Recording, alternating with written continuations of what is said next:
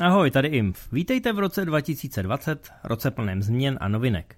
Pokud nás posloucháte pozorně nebo sledujete dění na našem webu moviezone.cz, možná jste zaznamenali, že jsme koncem minulého roku spustili kampaň na patreon.com. Najdete ji na adrese www.patreon.com lomeno mzlive. Cílem je zlepšit obsah a dodat mu na pravidelnosti, což se samozřejmě odrazí i na množství audioverzí nebo chcete-li podcastů.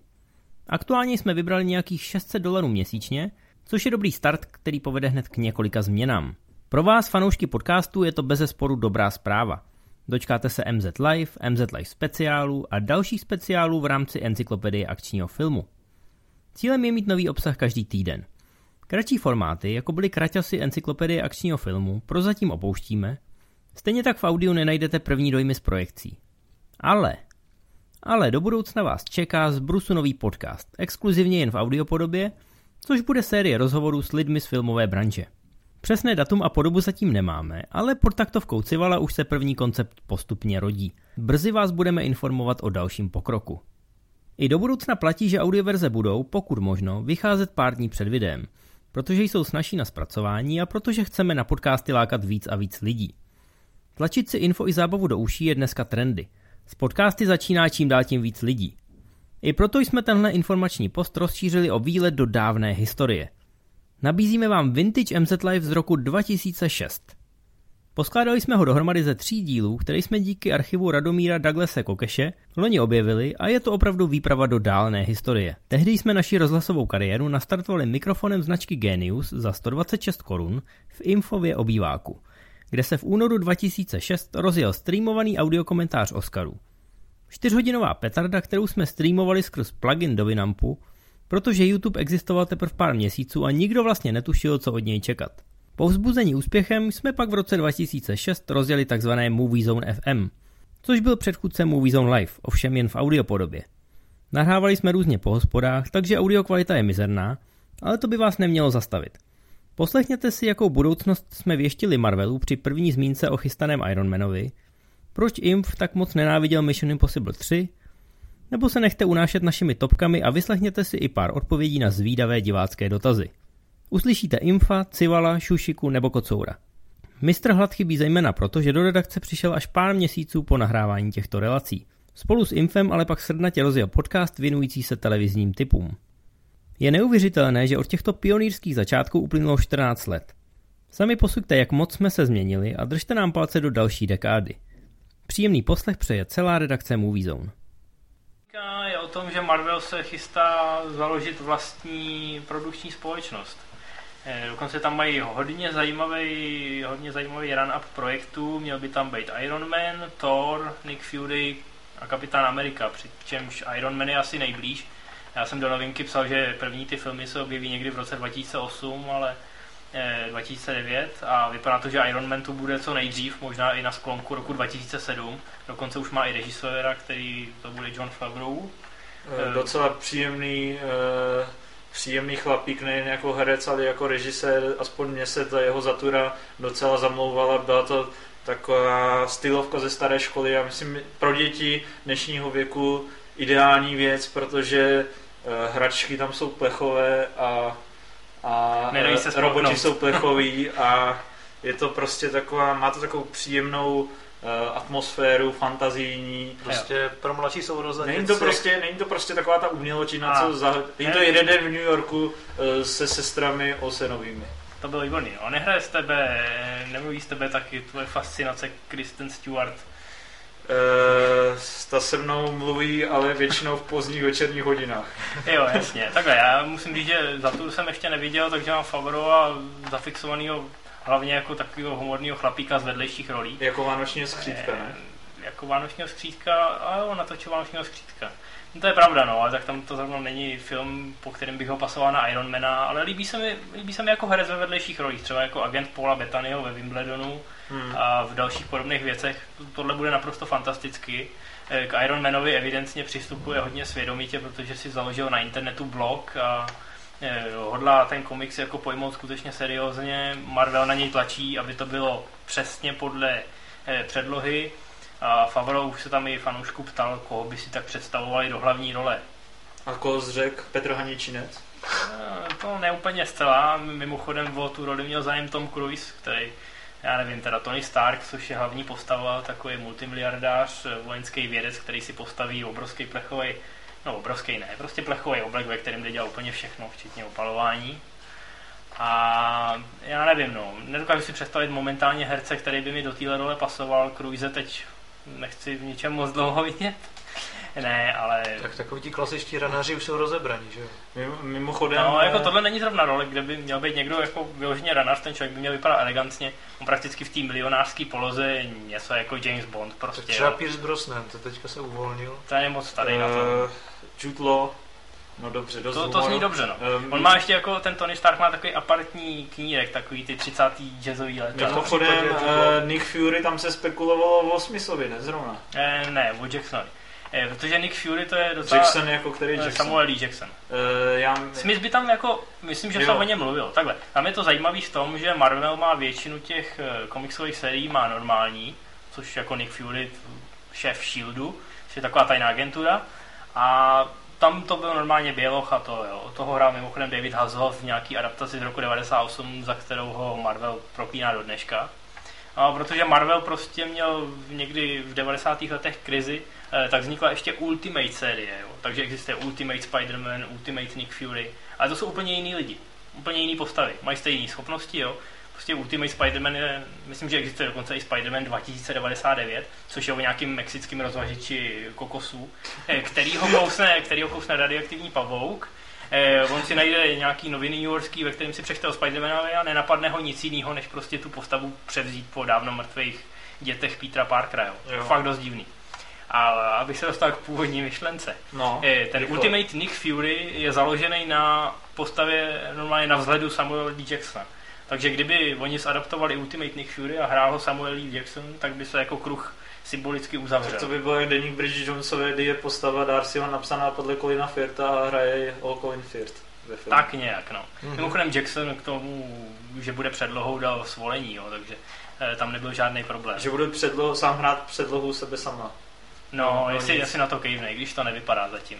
Mě docela láká ten Thor, to je takový velký blonďák s kladivem, kamarád kapitána Ameriky, který je v tom eh, přehledu titulu taky, i když teda kapitána Ameriku, já nevím, jestli tu postavu znáte, ale nedokážu si představit něco tak po, podobně pozitivního a patriotistického eh, zadaptovaného do komiksu, aby to nepůsobilo směšně.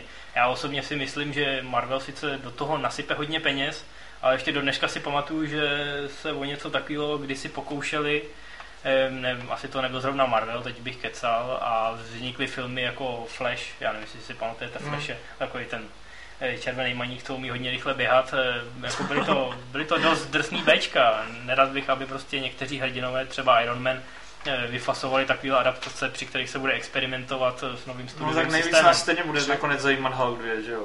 To, se, to už si ale Jasně, ale proklepl v Ten je probranej, no. To je hodně pozitivní postava, ta třeba při válce na Balkáně říkala, jak si mají děti čistit zuby a nešlapat na nášlapné miny a podobné věci, takže je to taková jako uh, zosob, zosobňuje takové ty americké ideály, takže No to rozhodně, i svým kostýmem. Ale No. jako takhle, já Avi, Avi Aradovi věřím, jako vím, že má pro to nadšení a že by byl schopný to někam dotáhnout. Otázka samozřejmě, jak kvalitní tvůrce si dokáže sehnat za. a rád by přispořil, jak píšeš. Takže bychom mohli přejít ke zlatému hřebu tečního premiérového termínu a to je Mission Impossible 3 s Tomem Cruisem v hlavní roli. Eh, Film, který jsme oba s Civalem viděli a máme na něj trošku eh, rozporuplné názory. No, rozporuplné názory, už jsme si vyříkali jen co jsme vyšli z kina pomalu. Uh, ale už, už, ještě se nepřiblížili pořád. Mm, pořád ještě ne. Já když jsem měl autobusem domů z projekce, my jsme chudí novináři, nemáme Mercedesy, eh, tak jsem chvilku uvažoval o těch sedmi hvězdičkách, ale já nevím, no, mě tam prostě Cruise do té role nesedí. Vůbec mu to nevěřím a když jsem to porovnal s jinými akčními hrdiny, nebo i, já nevím, z jeho rolí v jedničce a ve dvojce, tam mi přijde, že eh, za prvý ty postavy jsou naprosto diametrálně napsaný, skoro by se mi chtělo říct, že to není ten samý Ethan Hunt, který ve trojce zachraňuje svoji manželku. To říká i Fuka. To je jasný, no. Jako, já myslím, já už jsem to psal v recenzi, Mission Impossible je vyloženě jenom ta nálepka na těch filmech, ale v podstatě v každém tom filmu je úplně jiný set postav, prostředí a žánru. A ty filmy jsou od sebe hrozně liší. Ostatně Cruise eh, všechny ty filmy trošku jinak pojmul. A první jednička je Mission Impossible, že jo? Eh, dvojku tam hrozně trvalo na tom, aby se to jmenovalo M, dvojtečka, I, pomlčka, dvojka.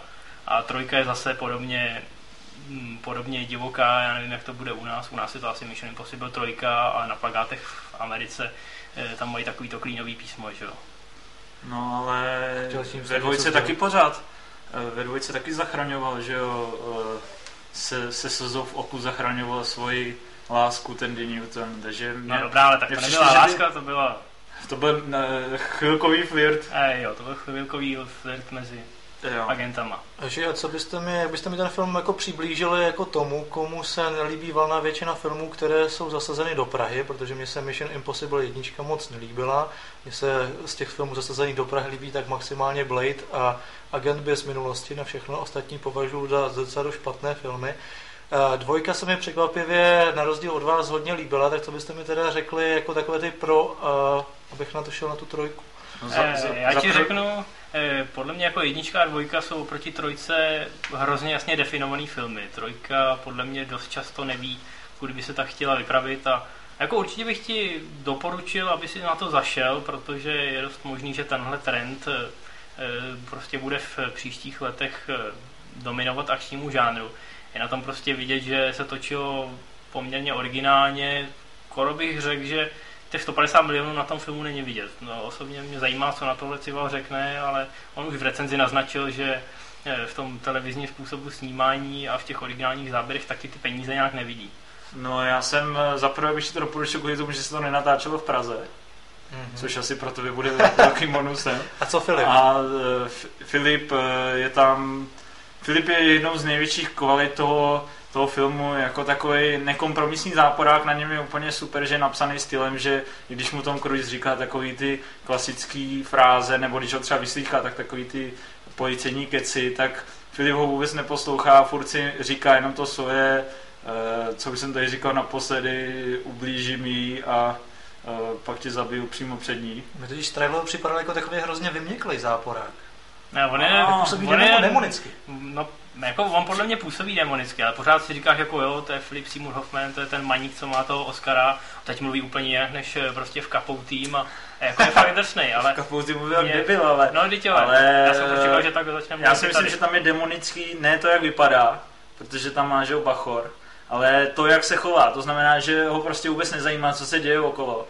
A e, tady vlastně s Hoffmanem mám spojený dva takový, e, dva takový věci, dvě takové věci, které jsem si všimnul a které jsem nenapsal do recenze.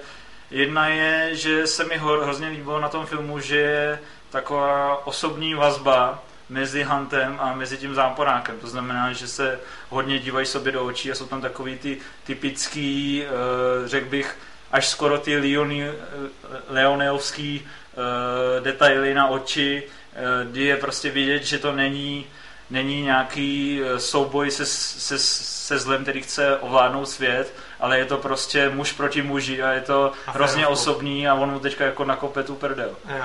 A druhá, druhá věc, která se mi líbila, teda ne, která se mi líbila, která mě zaujala, je, eh, že když eh, se, když se tam určitá postava pomocí těch obligátních Mission Impossible masek mění v Filipa Seymoura Hoffmana, což jako není No, žádný... To můžeš prozradit, není žádný jaká spoiler. určitá postava. No tak to, to je jedno celkem. Uh, tak když se mění v něj, tak eh, mu během, je to hodně, hodně pěkně udělaná scéna uh, s takovým dost nenápadným morfingem mezi tou plastovou maskou a skutečným Hoffmanem, ale je docela vtipný, že když je pak záběr na celého toho Hoffmana, tak najednou ten střízlík má najednou banjo, protože Hoffman, že jo, to hraje skutečně s- se svými fyzickými dispozicemi. Takhle abych k tomu něco přidal. eh, Na, tý, na tom filmu je nádherně vidět, že Philip Seymour Hoffman možná nemá dobře napsanou postavu, ale prostě umí, umí naprosto geniálně hrát.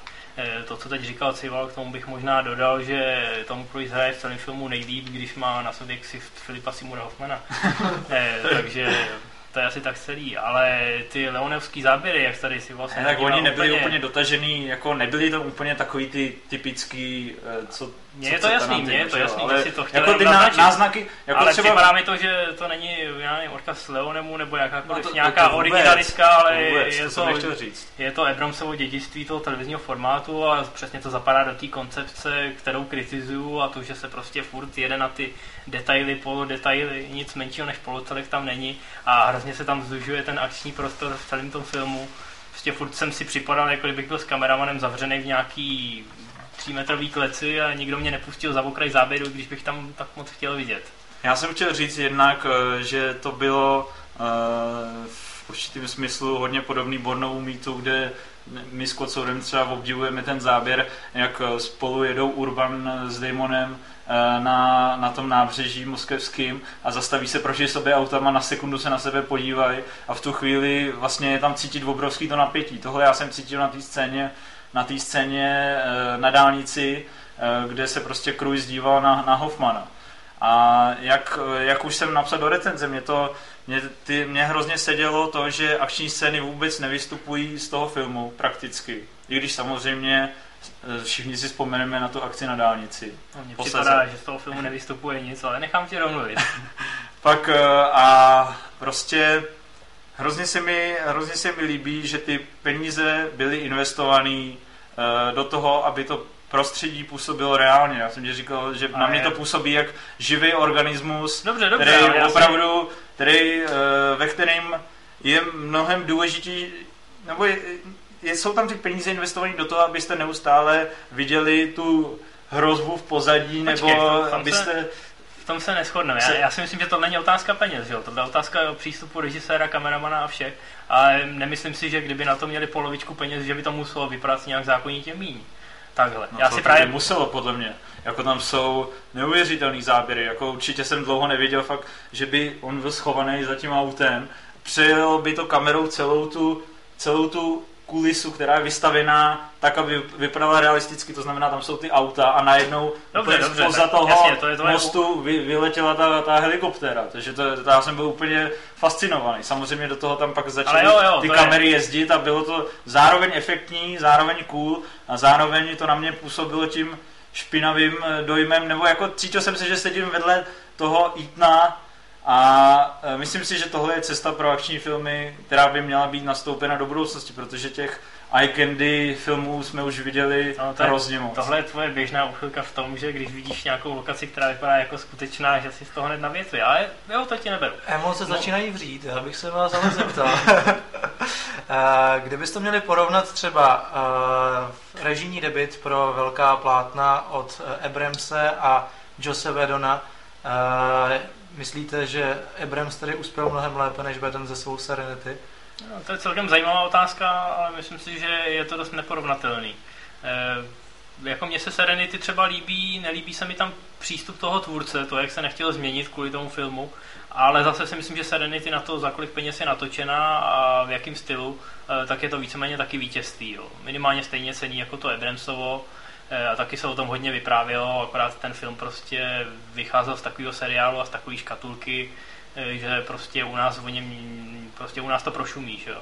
No a za jako určitě máš pravdu, že uh, Wedon zvládl za těch 40 milionů tam udělat neuvěřitelný bitvy uh, To hodně mi to připomnělo, A nevím, černou, černou tmu. No. Zatímco Abrams jste měl 150 milionů, ale já, eh, že jo, základní, já když jsem viděl první třeba klipy, tak jsem si říkal, to je, to je katastrofa, jo. Neměl zůstat někde zahrabaný v televizi a nevylízat.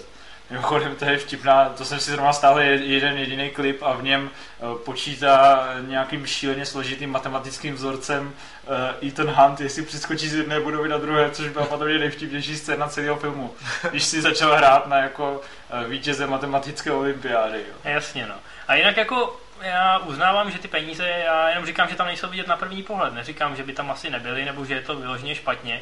Podle mě se to dá dost dobře srovnat třeba s Batmanem. Ehm, Ten taky nevypadá nějak extrémně opulentně až na některé scény, že jo, je tam hodně oldschoolová akce. Vím, že spousta lidí, včetně vás dvou, tomu vyčítala, že je tam ta akce víceméně jenom v náznacích. Ale oni ty peníze prostě, Nolan ty peníze utopil do kulis a do toho, aby prostě všechno měl na place postavený a nemuseli herci předehrávat před modrý plátno, že jo. Jako Batmana si vůbec neměl vytahovat, protože, Protože eh, tam nebyla jediná, jediná dobrá akční scéna a přitom tam ten, eh, ta, ta disproporce mezi uh, klidem, kde se řeší ty dramatické věci, psychologie a tak, eh, byla mnohem větší. Že? Tady se jakoby furt všechno dělalo ve velkým pohybu, všechno i ty, i ty věci, co se řešily u stolu v IMF, No nebo dobře, ale jako- furt měli velkou dynamiku, zatímco u Batmana byl klid, pak tam přišel Liam Neeson eh, v komické bice v metru. Ale Batman měl a to bylo- aspoň to bylo všechno. Jo, Jenže jako, co by si, jako, to jsem netušil. u Batmana, no to teda jo, jako Christian Bale a Tom Cruise, ani nechtějí, aby jsme zacházeli do tohohle srovnávání. Ne, mně stačí Ale počkej. s autem. I, no a číst Ne. nás autem, to je ta geniální honíčka, Ale která tam má asi dva pěkný záběry a to je všechno. Vaše argumenty jsou naprosto bezpředmětný a já vám klidně, já, já vám klidně řeknu proč, protože od Batmana nikdo jako nějakou nepřetržitou akci neočekává. A Mission Impossible si prostě díky, hlavně díky druhému dílu teda jako vyrobilo takovou pověst, že když tam Ethan Hunt prostě ne, nepřelomí nákladák o koleno, tak jako co? Ale to já jsem vůbec Ne. takhle, ne, jako já takhle Hanta nemám zafixovaný, jo. Ne, ale já ho mám jako- zafixovaný dobře, na základě jedničky, což je že jo, regulérní špionský Samozřejmě, film. A na základě dvojky, která je prostě velkolepá akce, která není zas tak úžasná, je jí tam 30 minut a zbytek jsou totálně nudný. Jasně, sračky. dobře, ale jako Batmana mi teď... eh, Rádoby tady- romantický, rádoby emocionální a prostě strašný. Jako. Jo, ale Batmana mi teď hážete na hlavu víceméně jenom kvůli tomu, že tam nejsou dobrý akční scény, tak jako o čem se baví? No tam není ani jedna. Ale co když tam neměla být ani jedna akční pořádná scéna?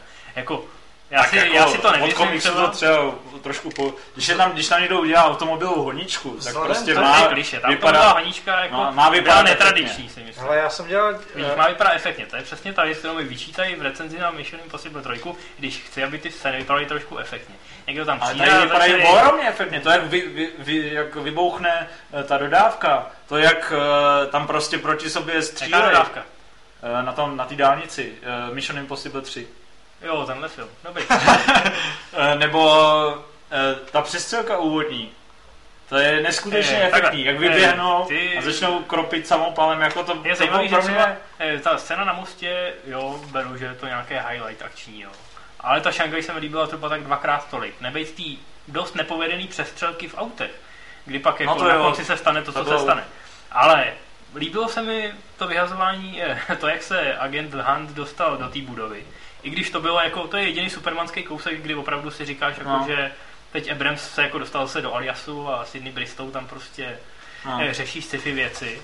A, ale ta scéna se mi líbila mnohem víc teda. A musím říct, že v téhle scéně přesně chápu to, co píšeš v té recenzi, eh, to, jak se ti líbí ta spojitost toho filmového světa. Možná něco takového se snažil kolega Douglas eh, naznačit, když citoval Bordwella, k čertu s Bordwellem. Ale ta, tam je to opravdu zajímavý, že prostě Abrams v půlce akční scény, kdybyste čekali, že agent Hunt někde bloudí po budově a likviduje stráže, eh, tak se přepne do naprosto jiného místa, naprosto jiný situace, která vyznívá neskutečně pateticky a jako největší kliše, jaký si můžete představit a než dojde k pointě toho kliše a vy si řeknete, to je ale idiot. Eh, tak se prostě něco, něco stane a zase se dostanete přímo do prostřed akční scény. A jako hrozně se mi líbilo, jak je to tam navázaný. No. No já, když jsem mluvil už, eh, že neustále to srovnávám s tím Bornem a mluvil jsem v recenzi o tom, jak je tam pojatý ten prostor, což teda bych od sebe, od sebe nikdy neočekával, že budu tohle považovat za nějaký klad, tak tam zrovna tady u té u scény v tom Šanghaji je eh, moc, moc pěkný, jak prostě kamera stojí nad auty, kte- které jezdí, jezdí skrz tunel. Najednou se zvedne a kolem proletí Hunt na padáku, že Prostě jak kdyby člověk stál fakt na tom chodníku a byl uprostřed toho dění, který není od něj nějak vzdálený, tak jak bývají ty akční, akční filmy, že jo, ty uh, ostrovy, který samozřejmě mám rád, ale, ale necítím se, že bych, že bych doopravdy jako měl jet autem a najednou na mě měly padat kolejnice. Zatímco tady opravdu sleduju skutečného člověka s jeho skutečnýma problémama, No počkat, ale počkat. přitom uh, furt dělá velký akční věci. moc dobře si pamatuju, že těm kolejnicím si uhýbal, takže jako... Uh, ale necítil jsem si, že jdu zrovna tam v taxíku za, za nima. Víš, a to je ten problém. jako, eh, To mi tohle připomíná ostrov, uhýbání. No, No a vy uhýbáte vždycky, já nevím, co vás to vždycky popadá. no, Já, no to, takhle, jako Mission Impossible 3, tam budete asi uhýbat často, ale víceméně jenom, abyste se dostali mimo zorný pole toho klepání, který se na obrazovce furt odehrává. Přijde jako- jako klepání jako nejlevnější Určitě- akční prvek, ale je to musím jako- říct jako, že mi to nějak nevadilo. Akorát v té úvodní scéně s těma helikoptérama, která mi teda přijde dost blbě. Ještě bych se vás zeptal na finále, protože někteří to přirovnávali uh, k Firewallu. Eh, bylo to-. Já To- jsem to je Firewall docela- neviděl, To je ale docela rozumná, rozumný přirovnání, akorát ve Firewallu finále bylo jediná akční scéna a tady je finále, můžu to spoilerovat, to je nejhorší akční scéna podle mě. Eh, Mně prostě připadá, že Abrams nedokáže udělat pointu, když zatím nemůže mít to be continued. Prostě mi připadá, že těch pět akčních minut, který prostě, kterýma film vrcholí, že jsou naprosto nezvládnutý. A Firewallu se to přibližuje ještě úplně posledním záběrem, ale u Long Raina si člověk nevěděl rady, jestli si dělá srandu nebo ne, u Abramse je to celkem očividný, ale takhle, nepřišlo, ne, nepřišlo mi to jako nějaký dobrý vtip. jako mě finále, eh, finále já ani nevnímám, že by tam nějaký finále bylo. Mhm. To trošku, trošku ten film mi přišel, že vyznívá roztracená. Určitě je to tím, že se tam snaží o jakýsi totální vypětí a to není úplně nějak, nějak sugestivně, dostatečně sugestivně pojatý. Určitě e, není ten zlom, co se odehrává v Huntovi, tak, e, tak věrohodný, jak by měl být. Ještě bych se teda zeptal, jak na vás působí to, že najednou ten Hunt je takový jako zakotvený. Já mám manželku v předchozích dílech stejně po způsobu Jamesa Bonda. No. To střídal. No. Uh, No, v, těch, v těch prvních deseti minutách, kdy tam Ethan eh, odezírá přes sklo, co si jeho budoucí nebo manželka? Já teď nevím. Manželka? Ne, co si, jo, vlastně, jo, no, co si jeho manželka povídá s kamarádkama a pak jede do 7-Eleven, což je síť amerických supermarketů, Volvem eh, koupit eh, nějaký věci, což je sice zástěrka, ale to je jedno, eh, tak jsem si prostě jako říkal, cože, tohle mi sedí k Nikolasi Cage, eh, Cageovi ve skále, ale tady ta změna opravdu byla hodně A drastická, já- zvlášť oproti dvojce třeba. Já ho jako fakt nemám prostě zafixovaný jako superhrdinu, protože jsem zapomněl na Mission Impossible 2, abych se stal To asi nezbláznil. každý. A takže vycházím z toho, že je to jako celkem normální agent, proto mi taky ty supermanský choutky v tom Šanghaji vadily, že jo. Ale tak Prostě jako, tam jde, mě tam jde o to, že máme asi jiný přístup k té postavě, absolutně. Zatímco Hej, ty jako- vnímáš jako- jako, já, když mám, vrahouna, když mám ten, ne vrahouna, Ne, já mám jako rád víš co, Supermana taky o toho Jamese machoboje. Bonda. Bonda, který je víc akční, víc proskakuje skrze ohně a Ne, je sklátí Xander hezčí holky. No pozor, a jako, já nemám rád Hanta jako ve dvojce, protože tam mi připadá přestřelený. Mám rád jedničku, protože v jedničce na začátku je to prostě takový zelenáč, hošík prostě, ale během toho, během toho vývoje děje se musí prostě otrkat, že jo, je tam ten průnik do Langley, je tam naprosto úžasný finále na vlaku, který do dneska, do dneška jako nikdo nedocenil, jo. scéna s rybama na staroměstském náměstí. Scéna s Asi restaurantem a- Aquarium, A s správně. líbajícím se Markem Vašutem, ne? Přesně. Ano, ano, Vašut, výborný rusák. Eh, každopádně prostě tam mi fakt jako seděl, no. Tady je hrozně nevýrazný. I v té dvojce, jako i když je to hrozný macho a vypadá nerealisticky a místa máš směšně, eh, tak tam je prostě mnohem líp formovaný, jo. Ale možná je to tím, že dvojka třeba má naprosto otřesného záporáka. Doug Ray Scott tam byl snad nejnevýraznější herec z poslední pětiletky. No. A Philip Seymour Hoffman je na tom přesně obráceně. A to mi možná vadí, eh, protože jakkoliv Cruise považuji třeba za dobrýho žánrového herce a nevadí mi v těch jako jednoduchých hrdin, hrdinech, nebo třeba i když je něco náročnějšího jako narození 4. července. Já si myslím, že on uhraje spoustu věcí, ale na tohle prostě nebyl připravený. No to potřebuji Olivera Já Stone. jako, Já já, to nevěřím. já prostě... Nevěřím mu ty zranění, ty Já, já mám trámy a fakt z tebe furt, psychický furt vypětí. pocit, co už tam někdo psal, Jack Bauer a co psal pod recenzi a o čem jsme se bavili před chvílem, že jsi fakt jako čekal prostě, i když uznáváš, že třeba ta Mission Impossible 2 nestojí za moc, že jsi prostě očekával přesně tenhle styl, akorát líp natočený. Mně se mnohem víc líbí jednička, že jo, ale i jednička prostě dokáže toho, v jedničce jsem Huntově změně prostě z toho zelenáče, nějakého maníka, který musí pod tlakem okolností se prostě vybičovat a dokázat splnit tu nemožnou A misi, přeci, tak jsem mu to věřil, tady dělá absolutní, cože. ale když přeci musíš věřit to, že A je se to hrozná, zapoukne do ženský, vezme si ji a pak, pak ji chce zachránit. a tak to já mu zase věřím, že jo, ale prostě Chlapi, jinak to byla otázka. se, dejte si pivo, já to, že tam je, dál. počkej, jedeme tam je dál. hrozný- Loď se potápí. Tak poslední věc. Eh, Tam je hrozný kontrast mezi tím eh, jako rodinným životem, vztahem Hunta a Michelle Monaghan, který jako má být košatý, hluboký, barevný a, a naprosto lacinou zápletkou, ve který jde o králíčí patičku, Eh, Což je taková, no to vlastně nemůžu spoilerovat, no uvidíte sami. Každopádně tam celou dobu řeší králičí pasičku, vy napínáte mozkový závity, co pak to asi bude. To je hrozně napjatý a pak z toho jako vyleze zápletka z 80. let. Jsou tam dokonce i takový flashbacky, za který bych Abramsovi utrhnul hlavu a to si myslím, že by s nima měl mít praxi, protože v Lostu je používá prakticky pořád. Ale, ale já vůbec nevím, o jakém filmu to tady mluvíš. příště, příště se musíme, vlíz- se neschodneme. musíme vlízt do stejného sálu, protože... Já půjdu ale ještě já jenom co, co, co konstatuju nakonec, eh, že prostě, když jsem odjížděl, tak mi přišlo, byl jsem trošku zklamaný, že z toho nejsem tak nadšený, jak jsem myslel, že budu. Dneska už mám pocit, že je to fakt po dvou letech konečně zase nějaká akční pecka, která tady hrozně dlouho nebyla. Prosím tě, nereaguj na to, nebo tady to rozboříš. Dobrý, já na to půjdu ve čtvrtek a uvidíme, jestli třeba příště to uvidí i ostatní, tak si o tom můžeme Ale každopádně to mít úspěch. I na Rotnech jsem koukal, že americký kritici jásají. Jako bez pardonu si myslím, že se to bude lidem líbit, eh, jako těch mých šest podle mě není úplně málo a to, že se na to po druhý těším, asi hovoří za vše, ale nezapřu jistý zklamání. No. Na Tak- Rotenu hodně září třeba teďka let 93, že jo? Na Rotnech září let 93 a to, co jsi viděl ty teďka před chvílí, asi moc zářit nebude. Eh, Teda Šušika teď zmínil otevírací záběr Poseidonu, takže Jo, bychom jo. chtěli navázat tematicky. Minule jsme tu měli žebříček redaktorů, co se týkalo porevoluční české kinematografie. A dneska bychom chtěli načnout jiné téma, a to jsou otevírací scény filmu. Eh, Jsou to takový ty klasické nakopávačky, jak to znáte. Určitě všichni si pamatujete tradiční filmovou poučku, že divák, eh, diváka chytne vždycky nejvíc začátek a konec filmu a když jsou tyhle kvalitní, tak ten prostředek eh, klidně nemusí stát za nic. A každý z nás si teda vybral tři filmy, u kterých si myslí, nebo u kterých mu začátky zůstaly v paměti. Já musím říct, že první film, o kterém budu mluvit, eh, mám celkem ještě čerstvej, viděl ho zatím málo kdo. Jsem si na něj zaběhnul do Anglie, když jsem tam byl nakupovat DVDčka. A z recenzí teď ještě chvilku počkáme, přece jenom musíme odrecenzovat letní hity. A je to Running Scared s Polem Volkrem, který se Šušikovi možná nebude líbit, protože se natáčel v Praze, ale hodně si myslím, že si to nenechá ujít.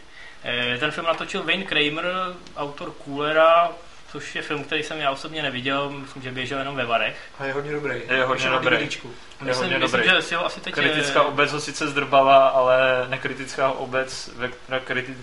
kritici, mezi kterými jsme my ještě nebyli, ho nezdrbali. Maria. Maria Bello. Lahutka a H. Macy. William Macy, jak by jsme. No, jako rozhodně se ho teď půjčím, protože Running Scared je vedle, já nevím, obchodníka se smrtí letos pro mě největším favoritem. Hrozně se mi tam líbí Paul Walker, i když ho teda jindy nemusím, ale tady má černý vlasy, je odstřínaný na krátku a neustále tam mlátí lidi. Ale a abych se dostal k úvodní scéně, ta přesně vyjadřuje celý ten film. Je, je to taková, přes, tako, taková ta přestřelka, kterou jste mohli vidět už v tom traileru, kde je Černoch eh, s výstřelem z brokovnice odmrštěný asi tak dva metry do vzduchu. Je to neuvěřitelně vizuálně na, nadupaný film, který by mohl soupeřit i se Scottovým Dominem, když to mi třeba přijde v některých, eh, v některých stříhových sekvencích otravný, ale tohle mi přišlo Tady, když koukáte na tu přestřelku, tak je to, jak kdybyste byli v úplně jiný dimenzi. Eh, Prostě je to furt na hranici erkového ratingu, krev tam stříká gejzírama. A je to naprosto neuvěřitelný. Dokonale mě ta úvodní scéna převálcovala. A na tom filmu je báječný to, že potom ještě dokáže gradovat. Eh, další nakopávačka na druhém místě, když teda vlastně tady o pořadí moc nejde. Eh, vybral jsem si Bondovku, ty jsou ostatně těmahle úvodníma scénama eh, proslulý. Hodně se mi líbilo začátek Golden Eye, ale zdaleka nejradši z těch nových Bondovek mám eh, Zítřek nikdy neumírá. Otázka, jestli si to někdo z vás pamatuje. Eh, Bond tam... Já ne. eh, No, oni jsou na takovým tom ruským překupnictví, překupnic, No, ani to neskoušej. v ruský překupnický Nevím. zóně a letí tam nějaká raketa. Bond tam prostě musí všechny vymasit, ukradne, nevím. ukradne stíhačku, eh, Ale- letí do vzduchu, za ním letí druhý rusák, Bond to ho česká podletí. stíhačka náhodou. Jo, jo, jo, to byly ty Albatrosy. No. V Praze možná ne. Ne, byly to ruský Albatrosy na, český Albatrosy na ruským eh, černým trhu. Je vidět, No a je to prostě populární. strašně cool asi, že jo. A je to neuvěřitelně cool a zase perfektně to navozuje atmosféru Zítřek nikdy neubírá, což je podle mě neuvěřitelně progresivní a cool bondovka, když se mnou mnozí nesouhlasí. To je, to je který? Eh, to je Michel Yeoh. To je Michel Yeoh a mediální mogu. Pane Mediální magnát. ano. bože, tak to bylo, no, To byla dobrý, výborná no, bondovka. Je vidět, proč se ti líbí Asi Mission Impossible. Eh, Ale tam a, azijská akční scéna, že jo? To už, Ano, ano. No, mu to Ježišmarja, to už No, bych to se, taky, ale to už bych se radši díval na Batmana, než na... Ty si hovado. No, no nic. Ne, no dál. A ta třetí scéna, já nevím, třeba napadla mě smrtonosná zbraň 4, jestli si pamatujete ten úvod, kdy tam v dešti eh, Danny Glover tancuje v trenkách před chlapíkem s eh, plamenometem A dělá slepici. a dělá slepici. tak. to už bylo hodně na hranici trapnosti. To bylo na hranici trapnosti, u některých lidí si myslí, že celý ten film je trapný, mně to připadá jako eh, docela originální odstup od té celé série a tahle scéna mi prostě utkvěla v paměti. Já když mám vybrat top, top 3 uh, otvíraček, tak určitě Jay a Tichý povrací úder, kdy prostě na tenhle film jsem se těšil uh, strašlivě dlouhou dobu a pak jsem uh, s dvěma s- spolužáky uh, navštívil brněnský multiplex, který byl na- nadspaný dětmi v průměrného věku 8 let v doprovodu svých rodičů, načež přišli dva nejslavnější zhulenci kinematografie a začali zpívat fuck, fuck, fuck, mother, mother, fuck. Jo. Takže tahle písnička mě to totálně odbourala, pamatuju si, stává se to i teďka, že eh, když ten film vidím, tak prostě prvních 10 minut mám jenom totální záchvaty smíchu, protože je to narvaný hláškama, narvaný odkazama a tak dále. Eh, Jinak, že ti do toho skočím, jo. Asi jsem objel Ameriku. Eh, teď jsem právě viděl Movorec flákače o víkendu. Všiml jsem si, že na konci jsou takový ty medailonky, jak skončila ta která postava. že jo? No, no. A na konci je Jay a Silent Bob a, No, je tam, a tohle je úplně jiný příběh a jdou tam s opící, No. která se jmenuje Suzanne. No. To, jsem, to jsem si předtím neuvědomil, když jsem ten film asi dvakrát viděl. A- Je to takhle jako hezky propojený. No, on je to dost propojený, no. Právě je zvláštní, že pětkou to jako všechno z- zacyklil a ukončil a i když my smyslovci jsme z ní byli totálně nadšený, tak Kocou třeba říká, že prostě už by nerad tuhle kapitolu znova otvíral. I když si točí Jersey Girl, který jsou táty na plný úvazky, který, který možná nejsou tak vtipný a tak dobrý a tak originální jako ta eh, New Jersey, ta pentalogie z New Jersey, tak už nechtěl, aby se to znova otvíralo. Nakonec se to teda otevře dvojkou mladých mužů za půltem, uvidíme, jak to bude fungovat. Tak on se vrací, že jo, protože uh, Neuspěl. neuspěl a je potřeba zase znovu nastartovat No, kariéru. Snad to vyjde. Kevin Smith nám to teď hezky rozboural, takže se A vrátíme na původní Vrátíme kolej. se na původní kolej. Já tady mám Indiana Jonese, eh, poslední křížovou výpravu, protože eh, ta scéna z dětství, eh, kdy je to pak obrovská honička a eh, je tam třeba scéna, kdy on spadne, kdy on spadne mezi hady, pak z toho má jakoby trauma, nebo kdy eh, spadne do vagónu s lvem a začne ho krotit bičem, tak tam mi přišlo úplně úžasně e, zachycený jednak charakter toho příběhu a jednak zrod celé té postavy. Navíc je to vtipný, je to akční, je to svižný a ještě to má tu pointu s těma hajzlama, co stejně nakonec vždycky vyhrajou. A je to výborný a navíc mi připadá, že tahle scéna je cená ještě kvůli tomu, že prakticky na základě ní vzniknul celý nový seriál Dobrodružství mladého Indiana Jonese. No, je, tak, možná jste to nesledovali, já jsem to jeden čas docela sledoval. Musím říct, že ten seriál byl výborný a řekl bych, že co se týče filmových licenzí převedených na seriály, eh, tak já nevím, no, příznivci Stargate SG1 se mnou nebudou souhlasit, ale dokážu si představit jenom málo líp zvládnutých prací. Hlavně kvůli tomu, že Spielberg i Lucas si to hlídali. V jednom díle dokonce měl Harrison Camel. no, já jsem si zařekl že dneska, že nikoho nebudu nasírat, takže No, nebudu, si myslím porušil. ne, nebudu říkat nic o svém vztahu k televizním seriálu a k mladému Indianu Jonesovi. Dobrá, vzhledem k tomu, že jsi ho určitě- neviděl, tak Já to viděl, a sakra, a kolik dílů? No, No, to jako byly celovečeráky, že jo, takový. Tak. tak uh, nevím, 8, 10, Pak to je dost. Jak asi byl- víc než, byl než seriál, Brisco County Junior. On byl seriál po půl hodinách a pak byl asi ještě minimálně pět takových 90 minutových projektů, jo. Ale to je jedno, Já jako- jako, mě vůbec celá ta postava je tak strašně protivná, mladého Indiana Jonese. A Sean Patrick Je- Flannery, prosím tě. Ježíš, Takový drsňák. Ty jsi určitě viděl jenom ty díly s tím malým parchantem.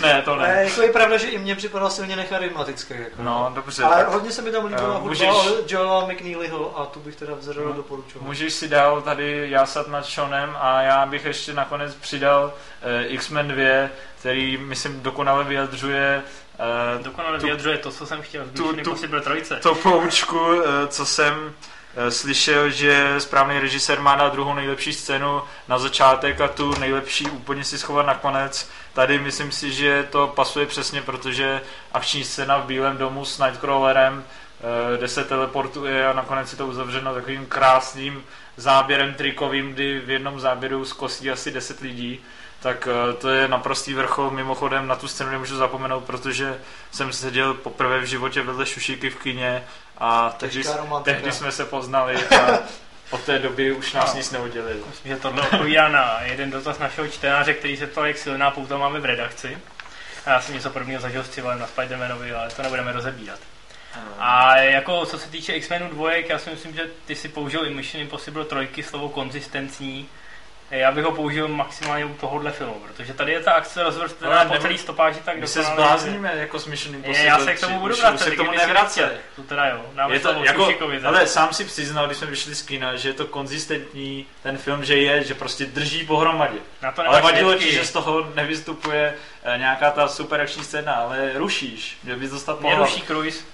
Což mi hodně připomíná Poseidon, protože ta úvodní destrukční scéna je hodně dobře vychytaná. A pak jsou tam ještě dvě dobré scény, ale to finále to trošku vrže. Tak, ale to už by nám zase ujel vlak, takže se vrátíme k těm eh, nakopávacím scénám. Šušíka nám ještě nic neprozradil. A Šušika vám prozradí, že jeho nejlepší ozvírací scéna je shodná ta s Civalovou, to je X-Men 2, to si opravdu pamatuju, že potom jsme vyšli z kina a Cival spustil svou půlhodinovou litanii na to, jak úžasný eh, je tenhle film a jak je to nejlepší akční film roku, že překoná klasické akční filmy a prostě podobně. Takže tohle ve mně hodně dlouho zůstalo. Potom k mým oblíbeným otvíránkům patří eh, Dobyvatel ztracené archy. Tak to je klasika, To je jo. klasika, to je jedna z mých i prvních uh, filmových zkušeností, na které si pamatuju, prostě nekonečný příběh a E.T. a dobyvatele ztracené archy. A pak teprve jsem si uvědomil uh, později, že všechny tady ty dobrodružství Indiana Jonese začínají nějakým jiným dobrodružstvím, aby se ukázalo, že ten Hmm. vesmír Indiana Jones je takový ten bohatý a nebudeš nikdy znát všechna ta dobrodružství, eh, ve kterých byl. No ale bez téhle scény by ten film neměl koule. No, Nebo samozřejmě. tu jednu aspoň. Přesně tak, přesně tak. A v, v hodně dobrý otvírák je pro mě Rundown. Počínaje setkání se slavným uh, svalovcem, který popřeje Rokovi uh, hodně štěstí. No jo, tam jsme taky seděli spolu a Tam jsme se. taky seděli, te- tetelili jsme se jako každý zvlášť na sedačce, žádnému fyzickému kontaktu nedošlo. A, a hrozně se si pamatuju, jak úplně eh, se nadnášel v té sedačce, když prostě přišla taková scéna v tom baru, kdy tam lítaly ty stoly a prostě potom i lidé a prostě No, hlavně si pamatuju, jak tam lítal Gramec a pak tam lidi Ten bořili. Gramec je výborný, no. Boři- To je na tom vidět, že je to CGIčko, ale to makro, jak prostě je vidět, že to CGI. kamery. Jo, takhle, jak to hodí do toho, do té No, ledviny. ten je výborný. A A jako on tam tam- předtím někoho napálí do držky ne CGIčko jako Gramecem. Jo, jo, jo, jasně.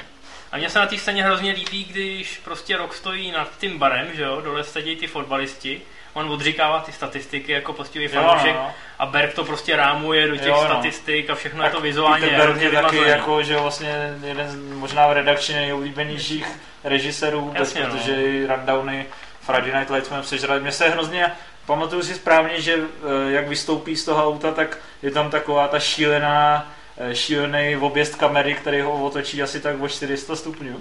No, To, to, to byl jako fakt úvod, jak má být, že? Pak hnedka potká Arnieho. A No, pak ten Arnie mě tam osobně překvapil, jako samozřejmě všichni věděli, že tam to kameo bude, Já jsem ale vůbec nečekal nevěděl, jsem, já jsem vůbec nevěděl, když jsem to viděl. Mm, já jsem to viděl předem, ale nečekal jsem, že to bude já nevím, v prvních třech vteřinách. A hrozně se mi líbilo, jak decentně to udělali. No, No, že no. kolem se prostě jenom projdou, že tam Arnie nezačne jako Have fun. hrát Arnieho. Fun. žádná adorace, prostě žilo je předáno a víme, kdo králuje. Bylo to geniální. Jinak eh, my jsme čtenáře ještě motivovali, aby nám poslali nějaký dotazy. Eh, Já tu teda mám jeden dotaz, otázka je, on je docela komplikovaný, nevím jestli, protože jsme to neprobírali před, eh, před vysíláním, jestli přijdete nějakou smysluplnou otá- odpověď. Ano. Eh, Ptal se nás Scrooge, kdyby jsme měli 100 milionů dolarů a na výběr z jakýkoliv štábu, to znamená No. režisérů, herců, jaký film bychom zremakeovali? Jaký film, jaký film si myslíš, že se jako nepoved? Ježišmarja. Tak to je, hovacká ho, no. otázka. To je ono, já bych okamžitě odpověděl Mission Impossible 3, ale asi by to bylo. Tak to tak, to, teď Mimo si děláš srandu. No tak jasně no. Já bych třeba, Musím říct, že já jsem tu otázku jediný věděl, takže jsem nad tím přemýšlel a nic mě nenapadlo. No, tak povídej. vzal Breda Pitta s Morganem Freemanem, Freemanem Pozor, jako měl by se jedná o remake, ne? Jo, jo, nech ho, nech no, a oni by uh, natočili Skrocenou horu znovu. Eh, v těch rolích, který si myslím. No, protože A jako koho v, bys obsadil do, do role ovce? se, eh, Ty Rovince. protože v sedmičce jim to hodně klapalo, takže se říká, že by jim to mohlo klapat i ve Skrocené hoře. Eh, To je opravdu interesa- interesantní Eh, nápad. Záležitost, kterou bych asi netrumfnul. Ne. Ale tak jako, Přijďte s něčím inteligentním, dobře, samozřejmě. abych teda nebyl za svině, tak já bych přetočil Mission Impossible 2. Myslím, že by to udělal spousta lidí. No. To bych Takhle, jako- A nechal. komu bys to jako dal? Dal bych to Vovi, ale vyhodil bych z placu Cruise jako producenta. že bych do toho mohl kecat já. Bylo by tam méně záběrů, méně horolezectví, eh, bylo by tam méně tancování s Audi Hmm. a Poršákem a vyhodil bych okamžitě Doug Ray Scott. A já myslím, že s lepším záporákem by ten film mohl fungovat. Já vzhledem k tomu, že jsem se někdy v půlce 90. let eh, jsem furt doufal, že vzniknou Crusaders Vrhovenely, eh, tak eh, bych asi... eh, Showgirls, přetoč asi Showgirls. bych, asi bych natočil znova Barbara Conana. Mimochodem ten film fakt nesnáším, když si řekl, že bude ve, Tak to je síla. že bude ve VIM, tak mě docela polil studený pot, nebo jak se tomu říká. To jsem řekl. Takže To asi řekl nějaký čtenář, Tak ale dobře, jako, dobře, já, ho tam, dobře. já ho tam protlačím kvůli No. tobě. ne, ne, doufám, že ne. čtenáři, že eh, bude Revolutions. Uh, netuší a Myslím, neříkej to, že- jinak tě zabijou. Myslím, že doufají. No každopádně bych znova natočil Barbara Conana, určitě bych do něj neobsazoval Kevina Sorba, ale uh, dal bych tam nějakou, nějakou mlátičku, uh, ale ne tak, uh, ne tak svalnatou. Třeba, nevím, uh, Hugh Jackman by byla příliš jasná volba. Prostě někoho, kdo, kdo by překvapil v té roli uh, jednak svojí muskulaturou, ale i herectvím i, i tak, uh, jak by se prostě No, projevoval. Jakým stylem by A- ten film měl být? Eh, Dal bych Verhovenovi 100 milionů, ať to natočí. Ať si to no. natočí, jo, ať si to natočí, jak chce. Ať Už- Verhoeven teď už točí akorát dánský porno. Eh, Ten točí teďka holandské eh, skoro televizní inscenace. To Teďka je nějaký jenom těsně holandské, vedle, holandské drama o relativitě nizozemského odboje. Aha, Eh, sakra. Další z filmů, které Což točil vlastně předtím, než přišel do No. Hollywoodu, že jo? Ne, jako, uh, on by to možná, Wow. jako já nejsem nějaký milovník Pola, jo, ale přijde No, mi, takhle, jako přijde co- mi, že hodně točí stylově. Co od něj považuji za poslední dobrý film třeba? Tak co, co natočil po hvězdní pěchotě v Americe? Nic. Muž bez stínu, ne? No. No, může bez tím. No, tak to ne, ale prostě je originální, má nějaký svůj styl. Jako byl by hrozně jednoduchý pro mě říct, ať vezme někdo fantastickou čtyřku, dá to Davidu Fincherovi, ale ať tam obsadí Nicole Kidman, že jo, Johnnyho Deppa, uh, do role skály třeba někoho, nevím koho. Takhle, jako, musím říct, Cage a- když jsem, když jsem s tímhle otravnej, tak já musím říct, že mě jako mrzelo mě to před tím filmem, mrzí mě to i teď, Eh, protože bych hrozně chtěl vědět, jak to dopadlo, zvlášť když jsem o víkendu koukal na Hire. Eh, Fakt mě mrzí, že ten Kernahan nakonec jako tu trojku netočil. Počkej, ty jsi Mission Eh, Impossible. No, Ježiš, ale já tě zabiju. Eh, tak No, jako Kernahan mě taky mrzí, ale ten film je regulérně dobrý a všichni na něj povinně jděte, Takhle, protože jako- uh, Vašek vůbec uh, od toho očekával úplně něco jiného asi. A teďka mě zabije už definitivně. Neskoušej Ne, jako tady. určitě, určitě tady eh, dlouho nebyl takový uh, tak zvládnutý akční film. Jako oproti minulýmu, oproti loňský letní sezóně, to je úplná bomba. Já Jako, to řeknu takhle. takový Eh, blockbuster letní Mě nebylo. mrzí ne kvůli výsledku, kvůli tomu, jak dopadla Mission Impossible 3. Mrzí mě kvůli tomu, že prostě nedostal šanci a bude si na ní muset znova počkat. No to jo, tak to je samozřejmě Eh, škoda. Jestli něco považuji za nespravedlivý, i když ne, že bych mu to ne- nepřál, eh, tak to, jak Abrams to dostal naservírovaný, jo. Prostě tomu Cruiseovi v jeden den prostě do karavanu místo tradiční porce romantických komedií přinesli první sezonu Aliasu.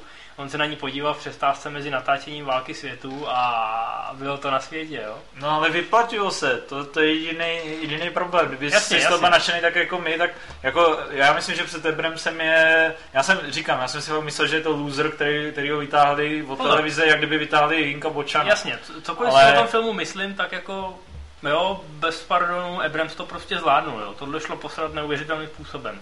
Já nikdy neviděl jako Star Trek, jakýkoliv- ale na ten filmový jeho se fakt hodně těším. No a já si myslím, že to nedopadne.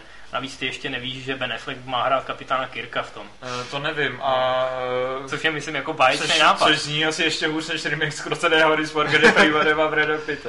Eh, Ještě bych se chtěl teda zeptat, eh, jak byste to věděli se dvojkou Ridicka? Toho byste nechali přetočit, nebo mrzí vás, že třeba ta Ježiš. trojka nepřijde? Eh, Eh, Dvojku Ridicka bych nechal přetočit teď si- okamžitě. Teď si otevřel starou ránu, protože Infovi Potom- se dvojka Ridicka celkem líbila. Kocorovi se taky líbila, Mně to teda přišlo jako neuvěřitelná sračka. Jako, je, je to neuvěřitelně jako neuvěřitelně nesmyslný, ale ten film prostě si dokáže udržet tu svoji mytologii, ať už je jakkoliv prostě přestřelená, jo. Jako tam, A hrozně se mi tam líbila třeba postava, já nevím, jak se jmenoval ten nájemný lovec, se kterým se Dick prostě Tooms. to- Ten Tooms, no.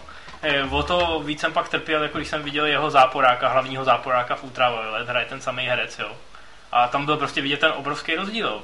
Jako tvohy, eh, tvohy ho mám hrozně rád za to, za prvý, jaký je scenárista, i když prostě často přestřelí.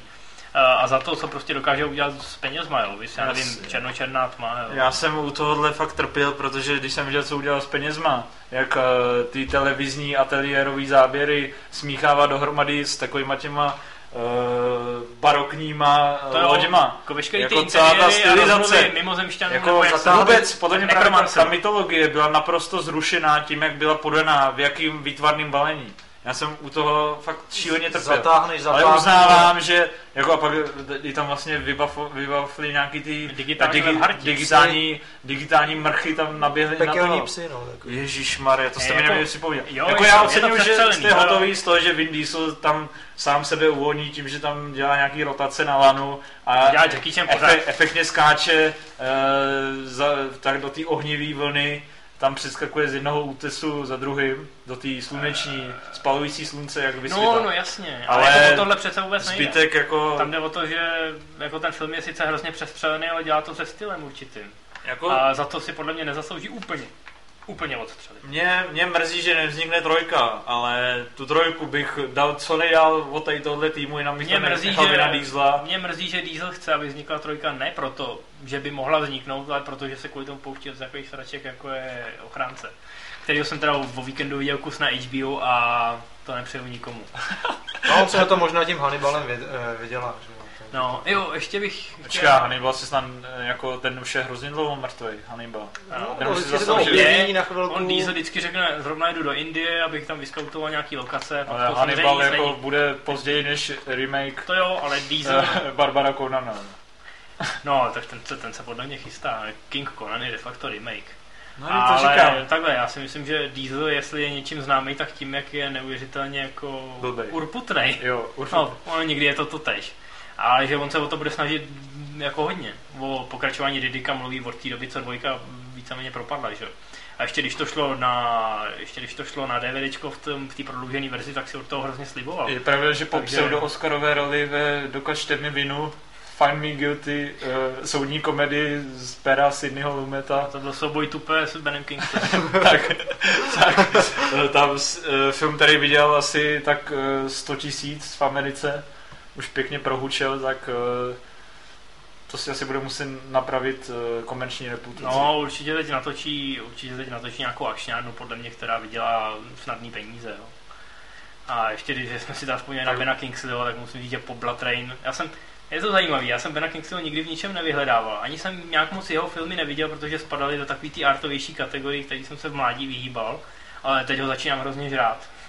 Bena Kingsleyho. Jo. Ježišmar, já ho nesnáším, já ho považuji Já ho taky za, nesnáším, ale... za nejnadhodnocenějšího No dobrá, tady ale- tohohle herce jako těch sírů, jo. Ani v Ale- Sexy- v Sexy Beast No, nic. Anthony Hop, jako tak tam jo, ale prostě Jo, ale... přijde jak Anthony Hopkins, to znamená, že od určitý chvíle, kdy už dosáhl toho vězdního statutu důchodce, eh, A Syra? a, eh, důchodce Syra a Oscarového laureáta, tak od té doby už si v klidu přehrává. Jo. Protože když si vzpomenu Červený někdy- drak, to nejhorší, co jsem v Červeném draku zaznamenal, jako to Redner je oproti tomu Bůh, tak bylo to šklebení Anthonyho Hopkinse. To je jasný, jako Hopkins, Hopkins neumí přehrávat do, dostatečně. automaticky se psalo, že jo, Ale já- Oscarový Sir Anthony Hopkins znovu prodává svoji studii uh, la, labužnického kanibala a, a Hannibala. No jo, játra. A jako tohle beru, jo, tohle je prostě opravdu pokrytectví, ale ty lovci dinosaurů já si nemůžu pomoct, jako viděl jsem je třikrát a já se na ně hrozně těším v tom prostě vždycky. Já že to zní jako trapně. Já, já, já jsem, neviděl, já jsem ostatně jako Kingsley, posoudit. já jsem mu prostě nahodil jen tak jako ze srandy, jo, ale to, tohle jsem vlastně fakt musel vidět, jo. V Blood Rain to není ani z půlky tak dobrý, ale lovce dinosaurů, dal bych je kdykoliv jenom kvůli němu. Mimochodem, když jsem je teď viděl po třetí, tak jsem si všimnul, Já vím, že se to natáčelo u nás a všecko. Praha tam byla někde vidět. Ale oni prostě použili podolskou vodárnu tak, jak stojí a leží. Jo. A nevím, jestli jste někdy, já nevím, jestli jste někdy viděli podolskou vodárnu, Neviděli. ale to vypadá jak budova amerického kongresu. Já vám pak ukážu schválně obrázek. Eh, Top trojka má dneska takové extravagantní téma, eh, které jsme vlastně sami ani nedokázali pojmenovat. Eh, Jsou to prostě takový úletový momenty v dějinách kinematografie, v nedávných dějinách kinematografie, jak jistě kušíte. Jsou to takový momenty, kdy si člověk řekne, že ten režisér je asi úplný úchyl a Řekne si, no ty debile. Asi Nějak tak nějak, tak. no. tak infa si začne, že jo? Takže já klidně začnu. No. Eh, tak první záležitost je, to asi nikdo nebudete znát a tak podobně. Začínám často. Eh, vzpomněl jsem si nedávno, protože jsem doporučoval kamarádovi, jde prakticky o to, že jsem koukal na předlohu k Lakehouse, protože Lakehouse má úplně hrozný americký recenze. Říkal jsem si, že to není možný, jako, že ta předloha jako snad je docela dobrá. Kouknul jsem se na předlohu, ta se mi teda docela líbila, 7 z 10. To znamená, že Sandra Bullock a Keanu Reeves budou mít co dělat. Ale pak jsem řešil ještě s kamarádem jako další korejský romantický komedie a napadlo mě Sex is Zero, což je taková kultovní, ne úplně romantická komedie, ve které se jako dějou opravdu šílené věci. Vzpomněl jsem si na jednu scénu za všechny, prostě ten film jsem viděl před sedmi rokama, ale na to nezapomenu. A vždycky si říkám, jako, že kdybych přišel k nějakému člověku, který zrovna něco smaží a nabízel mi, eh, nabízel mi kus žvance, tak to jako nikdy nevezmu, protože eh, hlavní hrdina tam prostě eh, masturbuje a když se udělá, tak obsah... Ty neblází. jak bych to tak řekl, no prostě sperma putuje na pánev, kde se změní v takovou hmotu podobnou smaženým bílkům. A pak přijde třetí člověk a udělá si z toho sendvič, který pak skonzumuje. Tak to je záležitost, která mi teda utkvěla v hlavě.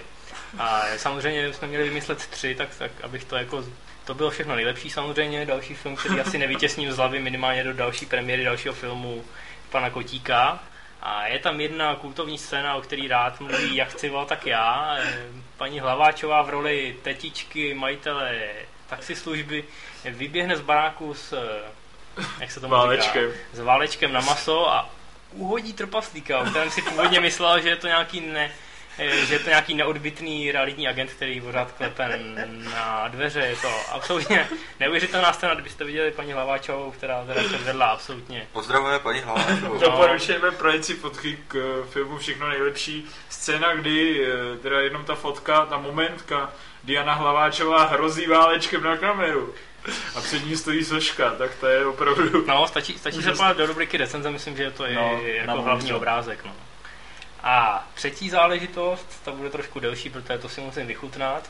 Eh, Civa mě z jistých pracovních důvodů v pondělí donutil, abych šel na projekci norského artového teenagerského komediálního záležitosti, která se jmenuje Tommyho peklo. Bylo to Eh, info peklo. Měli byste, měli byste velký problém jí třeba najít na CSFD, protože je to... Už tam je, už tam je. Ona tam byla už předtím, ale jako hodně těžko se k ní dostával. Naštěstí pro lidi teda. Eh, Každopádně hlavním hrdinou je 19-letý panic Tommy. Eh, Jehož matka je jako, no ne úplně sexuální pracovnice, ale prostě ojíždí všechno, co vidí. A jeho otec, který ho kdysi opustil, je kněz a Tommy mu je 19, je ještě panic a pořád jako si to schovává, protože si myslí, že jeho otec by to udělal stejně. Před svatbou jako se to nedělá. Problém je v tom, že Tommy chodí se přítelkyní Marí, nechápu, proč s ním Marie chodí, ale eh, každopádně Marie je hrozně nadržená. Eh, Taky pana a taky prostě a na rozdíl od, eh, na rozdíl od Tommyho jako by to chtěla jako hodně rychle už ukončit prostě a začít sexuálně žít, což se Tommymu moc nechce. Eh, To znamená, že Tommy se furt radí s přítelem Ahmedem, který prostě by taky rád, jo. A Ahmed, Ahmed píše prostě fiktivní erotický romány o tom, jak Maria a Tommy to už jako konečně dělají. Přičemž teda Marie nakonec dojde trpělivost, začne to dělat s nějakým jiným eh, spolužákem ze školy a zjistí, že je lesba, a že jich chlapi vůbec nezajímají. A tak, takhle zhruba jako se ten film vyvíjí. to jsi řekl spoiler, asi nějaký krutej. No, teď, teď už na to nemůžete jít, že, že, na, že na protože... to potáhnou stejně vyhru. Takže teďka jako 10. srpna premiéra budou prázdný kina najednou. No, k- každopádně to je jako fakt fajn film, jo, jako já jsem měl třikrát usnout. Ale říkal jsi, že ten, že ten režisér je úchyl. No, když se, jako takhle, jako větší úlet jsem ještě neviděl na projekcích letos, jako si můžeme říct na rovinu. Ten film se snaží být jako hrozná hip teenagerská komedie, že je to jako fakt funny. Eh, problém je, že je fakt norský a je to na něm vidět. No. No, tak Pěkný. A to by byla asi tak trojice, která jako se mnou otřásla. Takže tímto se plynule přesouváme k mé top eh, teda dva, protože jsem nějak ty tři zase nevysoukal jako obvykle. Mm, A vezmu to hopem, protože vím, že Cival toho má hodně na srdci. No, no.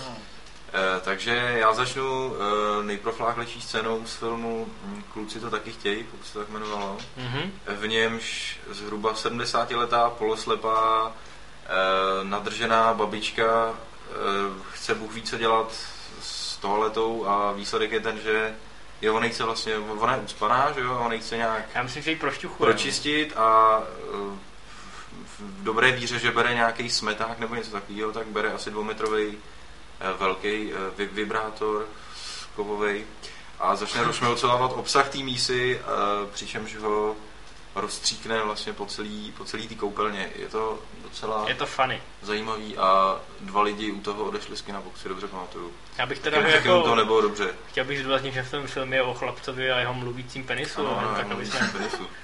Který mu radí, hele, ty vole, tamhle tu dej, ne? A nic jiného tam víceméně neděje. No a druhý, eh, druhý film, kdy jsem si teda řekl, že ten režisер to nemá úplně v hlavě v pořádku. Teda říkám si to u každého filmu David, Davida Cronenberga, ale když jsem viděl Existence, tak jsem si říkal, že Ivan McGregor eh, sedící v restauraci a z- zvracející nějaký podivný kosti, z kterých potom se staví pistoli, to mi teda přijde hodně velký úlet. To byla pistole střílející lidský zuby. Jo, až je stříhal lidský zuby, no. Ke Kvalitka. všemu. No tak to je docela mazec. No čím to Takže máš trufneš? jenom dva. Takže mám jenom dva, protože už nejsem vůbec ochoten přemýšlet. To je super teda. Já mám, eh, já jsem měl teda původně tři, ale vždycky mi ten třetí vypadne a těžko se nastartuje, ale třeba se ještě chytnu. Takže ten první, já jsem eh, to zvolil takovou intelektuálnější polohu téhle tro- trojky, takže mám vnitřně diferenciované ty jednotlivé kategorie uchylnosti. Nemysluji žádný sperma. Eh, Někdo tady musí. Je- Jedna, jedn, jinými slovy to znamená, že jednak mám jakože úchyl eh, odvážný, úchyl debil a úchyl eh, vtipálek. Mm. Akorát na úchyl a vtipálka furt zap, zapomínám. Takže začnu od začátku. Jednak, eh, když jsem si řekl, že to je teda úlet a že ten režisér je úplný debil asi, nebo že jsem debil úplný já, a nevím prostě. To bylo, když, eh, abych to tak nějak eh, zaladil do toho našeho dnešního tématu, tak eh, to bylo na projekci v Karlových Varech, kde jsme byli na filmu Hotel Majka Figise, což je film, který eh, si vš- jistě všichni, kdo ho tehdy viděli, pamatují, protože v něm hrálo asi tak 50 hvězd, od Salmy Hayek, Johna Malkoviče, Davida Schwimmera až po já nevím koho.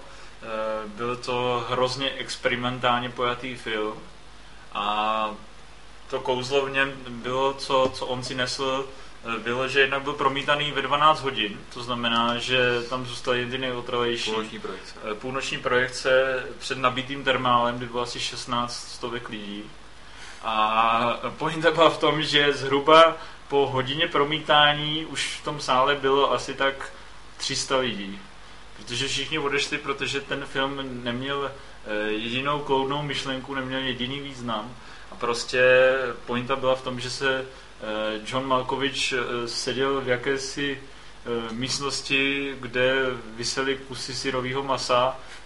Nějaká ženská si před svým manželem nebo milencem namáčela kozy do nějakého mlíka. Jo, bylo to. A na češpůlce filmu vylezla uh, Salma Hayek spod uh, sukně režiséra, utřela si pusu a řekla něco, že ve stylu, že jde pryč. Já jsem si teda chtěl říct, že oni tam jako nebyli hloupí dialogy, oni byli prostě naprosto nepochopitelní, tam jako nic nedávalo nejmenší smysl. A, A ještě to bylo většinou rozdělený do čtyř obrazovek. no a to, No. no. to byl úlet. To jsem se chtěl zeptat, já jsem nikdy žádný film od Mikea Figisa neviděl, naštěstí. No a teď mě někdo zabije. Ale tohle Eh, se nepodobá jako pamatuju si- ničemu. Pa, Jako. pamatuju si ten trailer a to, jak se tam furt okýnkuje a tak, no, to mě taky zaujalo. Já pokud si dobře pamatuju, tak na ČSFD někdo psal, nějaký uživatel, že ten film je fascinující, protože udělal čtyřikrát a nenašel v něm jediný význam. To sedí celkem. A každopádně teda to byl obrovský úlet, a je to snad největší úlet mého života. Jako. To, to bych se možná taky podepsal. Uh, druhý, druhý, druhý uh, titul úletový, to bylo, teď neříkej to, že se, jo, to byl taky v Karlových Varech samozřejmě, bylo to v době, kdy No, v roce, kdy Tim Kiduk eh, vlastně stoupal na Karlovarské nebe, kdy tam měl tu svoji retrospektivu. A já jsem vůbec eh, o něm nic nevěděl, jenom jsem si sedl do kina na nějakýho Korejce, o kterém se teďka hodně mluví. A eh, bylo to na filmu Ostrov, kde najednou hlavní hrdina vyndal z pochvy své milované dva rybí háčky a složil je do tvaru srdíčka. Rybářské háčky. No, rybářské, já jsem řekl rybí. Rybí. To je úplně to tež. Uh, tak jsem chtěl říct rybářské a to jsem si teda říkal, že je teda fakt jako úleťák, že po tak drastických scénách si dovolí ještě takhle vtipkovat. A jak se tam dostali ty háčky? No, Ty se to, jak ono si to tam sama narvala v nějaký Kašně, emocionálně vypjatý Jo. situaci, ne? Eh, V jezírku. A Jezírko. bylo to docela vtipný, že pak jako si tam narvala, jakoby spáchala sebevraždu, či co se pokusila, nebo Přes tady ten orgán. No a on a pak spadla do vody a on si ji namotal eh, normálně na rybářský proud si ji přitáhl přes No, tuhle část těla. Já, to, to je další z filmů, který jsem neviděl a tohle všechno jsem slyšel. No. No a ono je to tam samozřejmě pak ještě s eh, krkem tohohle chlapce, který vydává to z toho údu, tak ten si to pak ještě absolvuje přes krk to stejný. Moc Je hezký. to vlastně jejich Takže osudové propojení. Romantika prostě. Romantika Jako pro vaši, tak jako bych řekl, maminku na středeční večer. A třetí jasně. film, eh, to jsem původně chtěl nějakou úchylnou komedii, kterých vidím strašně moc, eh, protože Třeba zombie pečovatelka. Protože to je v hodně DVD velký časopisech člověk musí recenzovat i filmy, které, Které nikdy vidět nechci. které nikdy, nikdy vidět nechtěl a většinou, většinou jich je tak 10 do měsíce. Teď mi napadá, že by si mohl popsat scénu konsekvence, člověče. To je dobrá. No, to už, to už si nepamatuju. Ale chtěl jsem teda nakonec, abych to Karlovarsky zaladil, teda. Tak eh, jsem chtěl říct, že teda hodně velký úlet byl film, který se jmenoval Svět jeřábů, Mundo Grua, eh, argentinské černobílé drama. A to je zajímavý v tom, že eh, to, že to tehdy překládal nějaký asi úplně ožralý typek, který měl eh, na hlavě že jo, piercingy, sluchátka a hrozně rozvázaný jazyk. Jo. A to byla úplně historicky první projekce, kterou jsem v životě v Karlových Varech absolvoval. A říkal jsem si, že ten festival na něm jsou asi všichni zvolení, že to není možný jinak. Jo. Protože tam se nic neříkalo. A A týpek furt a mladý. týpek furt, furt mluvil. Takže tam třeba eh, ten hlavní hrdina eh, rozmontovával eh, šicí stroj nebo něco. A teď se mu to rozbilo a on se na to tak významně podíval, ten hlavní hrdina. Načež překladatel řekl kurva. A třeba se tam nic neříkal a on to začal komentovat, jako co si ty lidi myslej. Pak, se tam, pak si tam něco povídali dvě hodiny a on mlčel, jo. Takže, ale jako pointa je v tom samozřejmě, že ta projekce, to, ten film byl naprosto tragický, jo. to byl nejhorší film, co snad světlo světa spatřil. A on z toho udělal úplně skvělý, skvělý teátr a je to jako nezapomenutelná projekce pro většinu lidí, protože se z toho stala eh, prvotřídní komedie. Mm. Tohle mi hodně připomíná, eh, já jsem kdysi viděl s nějakýma fandovskýma titulkama francouzskou komedii Sexy ptáci, což je další téma na sperma a úlety, jo. Hlavní hrdina tam dělá špagety se smetanou, Mhm. přičemž smetana je nahrazena jinou substancí, ale to už všichni víme. Eh, myslíš uh, jogurtem? No, úplně přesně. Bílým, no. Dobře. Eh, ka- ka- Každopádně tam je úplně fascinující, ne, že to ten člověk stihnul úplně perfektně přeložit ten film, ale v momentě, kdy postavy nic neříkali, tak on komentoval ten film, jo. Takže tam prostě šla holka, on má přeložil, co řekne, a nahoře nad těma titulkama bylo, no tak to bych si teda dal a tak. Přesně jak říkal Kocorn. To mě fascinovalo, že někdo je jako takhle zapálený. Ne, jestli to nepřekládal eh, pták, z kluci to chtějí taky. To je možný, ten je všude totiž. To je možný, no. Jako ty, ten obsah těch monologů by tomu i napovídal. No tak teďka si budeme zase seriózní, že jo? No já nevím, my už jsme stihli dneska urazit milovníky artového filmu tolik, jako.